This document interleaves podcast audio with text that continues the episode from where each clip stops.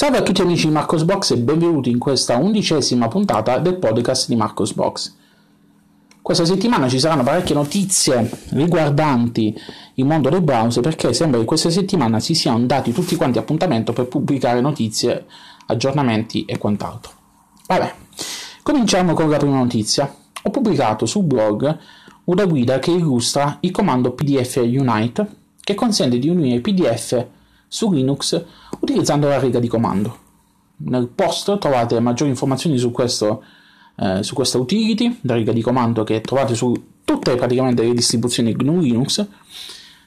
Eh, la sintassi è molto semplice di questo di, di PDF Unite, eh, è però è semplice ma è efficace. Eh, vi sarà capitato di dover unire diversi PDF e siete andati magari alla ricerca di applicazioni di terze parti o servizi internet che consentono di fare queste cose. Bene, dimenticatevi tutto questo, potete utilizzare direttamente PDF Unite, il vostro fido terminale e in men che non si dica in due secondi avete fatto avete generato il PDF con l'unione dei vari, dei vari PDF d'origine. Eh, memorizzatevelo perché vi salverà eh, la vita informaticamente parlando eh, quasi sicuramente diverse volte nella vostra vita lavorativa o anche nella vita di tutti i giorni. Bene, passiamo adesso al rilascio di GIMP 2.10.10. Questa nuova versione, come sempre, eh, introduce eh, delle nuove funzionalità, ottimizzazioni e correzioni di stabilità del programma. Eh, tra le principali novità c'è il rilevamento della linea d'arte dello strumento Bucketfill per gli artisti di fumetti, vari miglioramenti dell'usabilità degli strumenti di trasformazione, ehm, modifiche per i pannelli parametrici che adesso hanno una precisione a 32 bit per canale, eh, il flusso di lavoro più semplice per la creazione di pannelli e partner e quant'altro. È stato anche eh, migliorato Jedge, come cacchio si pronuncia, che è il eh, motore di elaborazione delle immagini eh, di GIMP. Eh, si nota anche una certa velocità in più nella, nella gestione di alcuni file. Eh, ho visto anche questa cosa qua nell'elaborazione. Almeno io ho potuto notare questo. Ehm, come sempre è stata rilasciato per Windows, macOS e Linux. Se siete su Linux e avete installato la versione nei repository, dovete aspettare che l'aggiornamento arrivi, eh, vi arrivi per bontà dei, dei manutentori della vostra distribuzione. Se eh, siete su Ubuntu e derivati o avete utilizzato il PPA di 8 Kessen Gulash, che sembra una, una parolaccia, una brutta parola, però non è una brutta parola, si chiama veramente così quel, quel PPA. Ehm, dicevo, ehm, ehm, non è stato aggiornato per, per la 18.04 di Ubuntu, è stato aggiornato soltanto per disco, almeno mentre vi sto parlando adesso. Eh, speriamo che venga rilasciato il ragionamento anche per per la, versione LTS di Ubuntu, diciamo. Eh, vi consiglio comunque, se non avete particolari necessità di plugin di terze parti, di utilizzare direttamente la versione Flatpak, che è quella ufficiale, che viene pubblicizzata anche da GIMP. Eh, potete, in alternativa, se siete su Ubuntu e derivate, utilizzare la versione nel formato Snap, mantenuta da Canonical, che anche quella è stata rilasciata il giorno dopo, se non ricordo male, sì, il giorno dopo rispetto um, all'annuncio ufficiale del rilascio di GIMP 2.10.10, quindi anche lì l'aggiornamento è stato rapido. Eh, potete utilizzare, vi ripeto, soltanto però se non avete particolari eh, problemi con um, plugin di terze parti per GIMP, perché con Flatpak c'è, eh, c'è sempre questo problema dei plugin di terze parti che alcuni non vengono visti. Passiamo adesso all'argomento di cui vi avevo accennato all'inizio, all'inizio puntata. Cioè, questa settimana c'è stato, diciamo così, un, uh, un proliferare di notizie riguardanti i browser internet. Ad aprire le danze eh, c'è stata Microsoft che ha annunciato l'arrivo della versione dev di Microsoft Edge basata su Chromium. Um, novità di questa versione è la prima versione pubblica eh, di Edge basato su Chromium per Windows. Ehm, ho potuto provare eh, questa versione, l'ho utilizzata per un bel po' da quando è stata, da quando è stata rilasciata e ho notato che effettivamente ci sono anche dei miglioramenti per quanto riguarda la velocità, mm, di, di, la leggerezza eh, di, di, Microsoft Edge basato su Chromium rispetto a Google Chrome. Microsoft ha poi pubblicato anche un elenco di tutte quelle componenti che sono state disattivate rispetto a Google Chrome oppure sostituite da controparti Microsoft.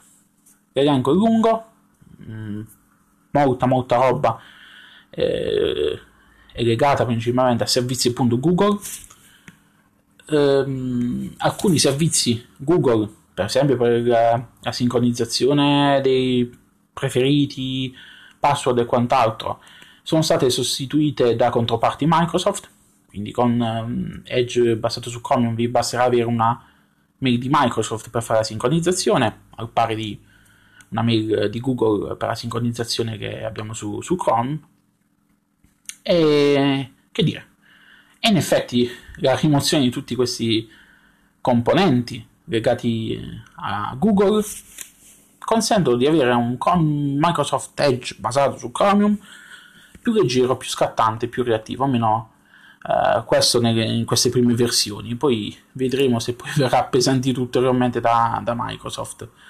Eh, si sta parlando anche dell'arrivo di una versione eh, per eh, altri sistemi operativi come Linux e macOS. Sono stati anche dei tweet eh, che hanno, hanno, mm, hanno, vociferato di un possibile arrivo, però attualmente nulla è certo. L'unica cosa certa attuale è che Edge basato su Chromium è compatibile con Windows 10 e Windows 7.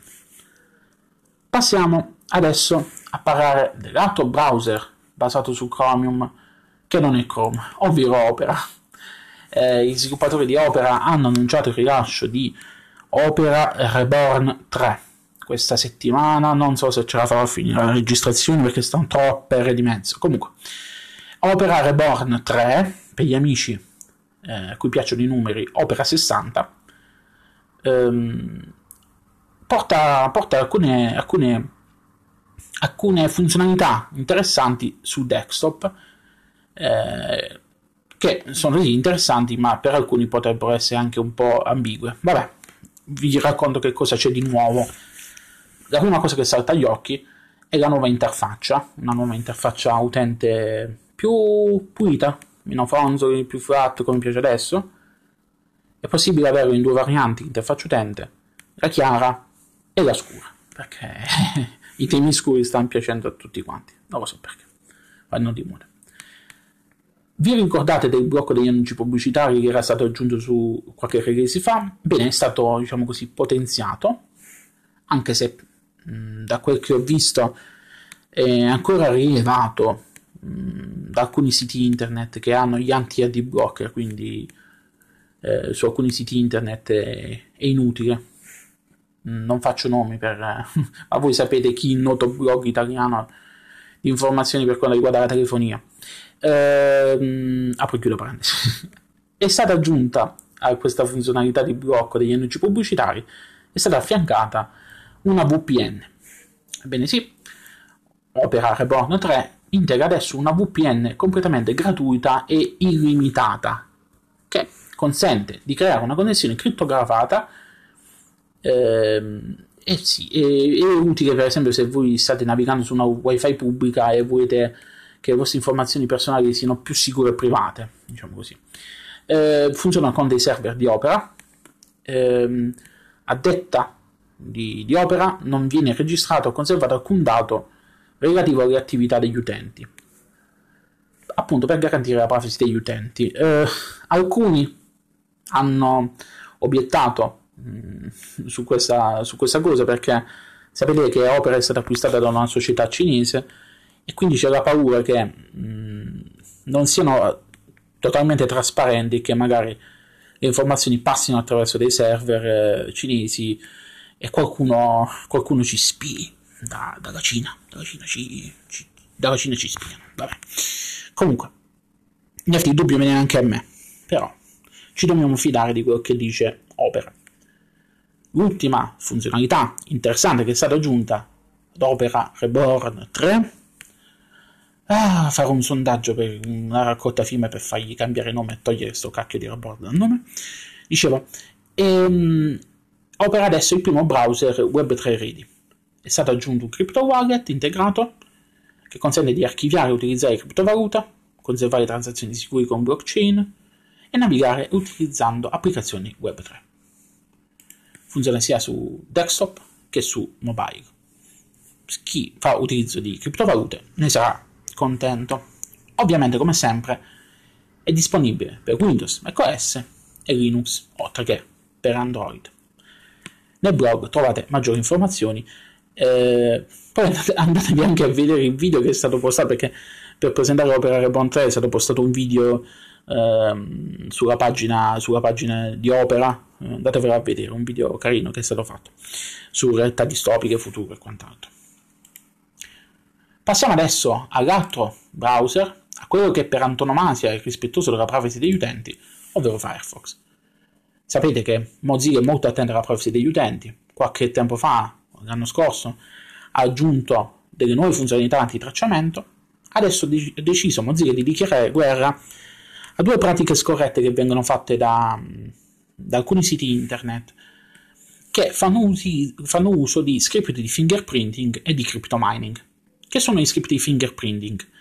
Vengono incorporati su molte pagine web e um, raccolgono in maniera, diciamo così, invisibile agli utenti un'istantanea della configurazione dei nostri computer. Creano una sorta di impronta digitale. Questa impronta digitale può essere utilizzata per rintracciarci sul web anche se noi cancelliamo i cookie. Ovviamente questo viola le politiche antitracciamento di Firefox e quindi Mozilla ha deciso di eh, mettere un blocco a, questi, a questo tipo di script.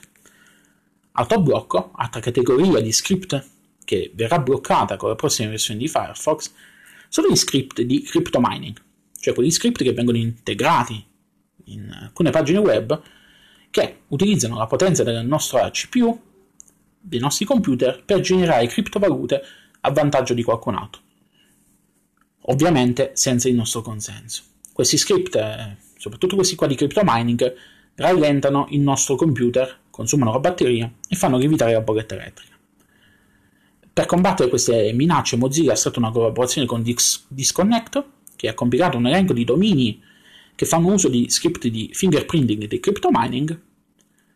Questa eh, funzionalità di blocco attualmente è presente nel canale Nightly di Firefox.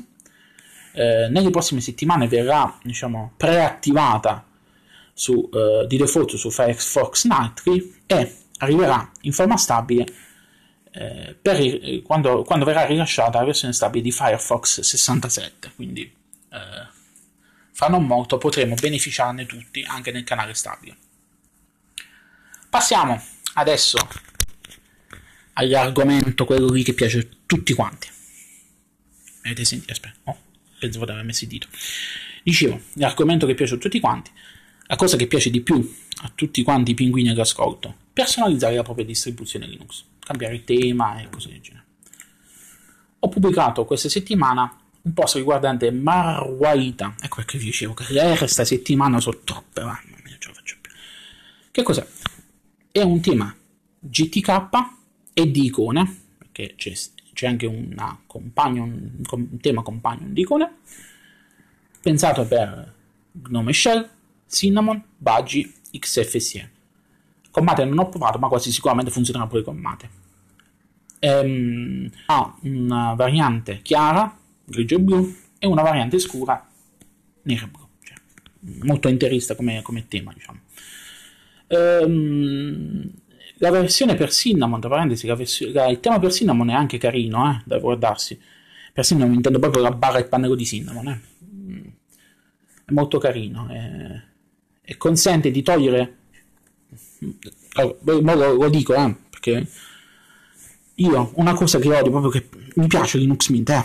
mi piace eh. sì mi piace Linux Mint mi piace però cacchiarona quel cavolo di tema verde che poi hanno fatto le varianti cromatiche ma fanno schifo uguale perché è sempre lo stesso non le posso digerire eh, io la prima cosa che faccio quando arrivo su Linux Mint eh, con Cinnamon è cambiare il tema eh eh, perché quel tema di default uh, mi vengo d'improvviso a pensarci comunque se vedete questo tema per, per, Cinnamon è compatibile con Routine di Cinnamon, molto, molto carino, molto più elegante del tema di default di, eh, che trovate su Linux Mint 19.1. Um, ehm, di questo tema esiste anche una variante nuova chiamata Marwaita.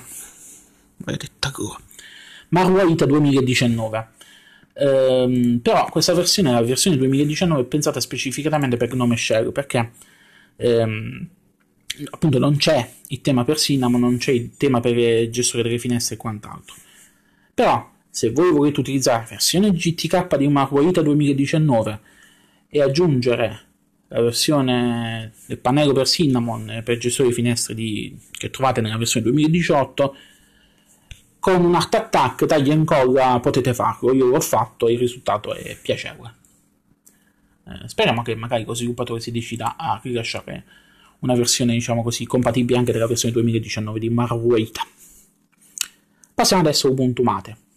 Il team di Ubuntu Mate a ottobre scorso ha rilasciato delle immagini di Ubuntu Mate 18.10 per GPD Pocket e GPD Pocket 2. Sono dei mini portatili, chiamiamoli così, fatti da questa azienda cinese, GPD, eh, vengono venduti normalmente con Windows, però il team di Ubuntu Mate ha deciso di rilasciare una versione di Ubuntu Mate specifica per, questo, per questi due mini portatili. Eh, specifica perché? Perché eh, ci sono alcune modifiche che consentono di far funzionare questi dispositivi out of the box senza nessun problema. Il team di Ubuntu ha appena deciso di rilasciare una versione aggiornata delle ISO di Ubuntu Mate 18.04.2 personalizzata per questi due mini portatili e ehm, ha iniziato i lavori e ha iniziato anche a rilasciare la prima immagine per Ubuntu Mate 19.04 sempre per questi due device quindi se avete questi, questi, questi mini portatili perché mini PC non si possono chiamarsi così eh, e volete provare Ubuntu Mate eh, sappiate che esiste una versione specifica per questi due eh, mini portatili. Se GPD magari all'ascolto mi vuole regalare il GPD Pocket 2, così glielo testo io pure con Ubuntu Mate, fra poco il mio compleanno la settimana prossima, quindi magari io sto qua. Vabbè, fatemi sognare un po'. Comunque, passiamo adesso a KDE.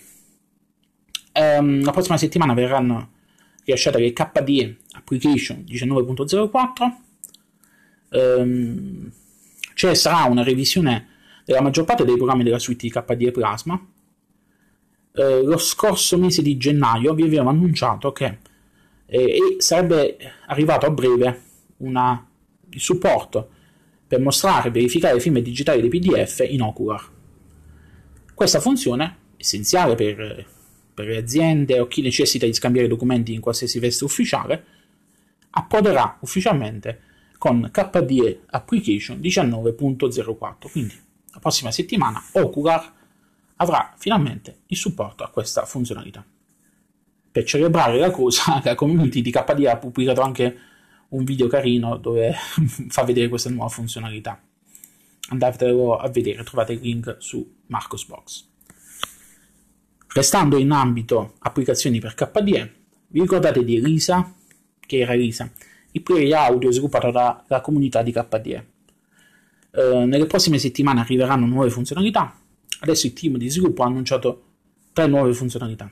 La prima, il supporto alla libreria libvcl, libvlc, scusate, sviluppata da, da Videorun, eh, perché è stato aggiunto il supporto a libvlc la versione attuale stabile di Elisa, eh, nelle versioni Flatpak e Windows, aveva alcuni problemi di compatibilità per alcuni formati audio.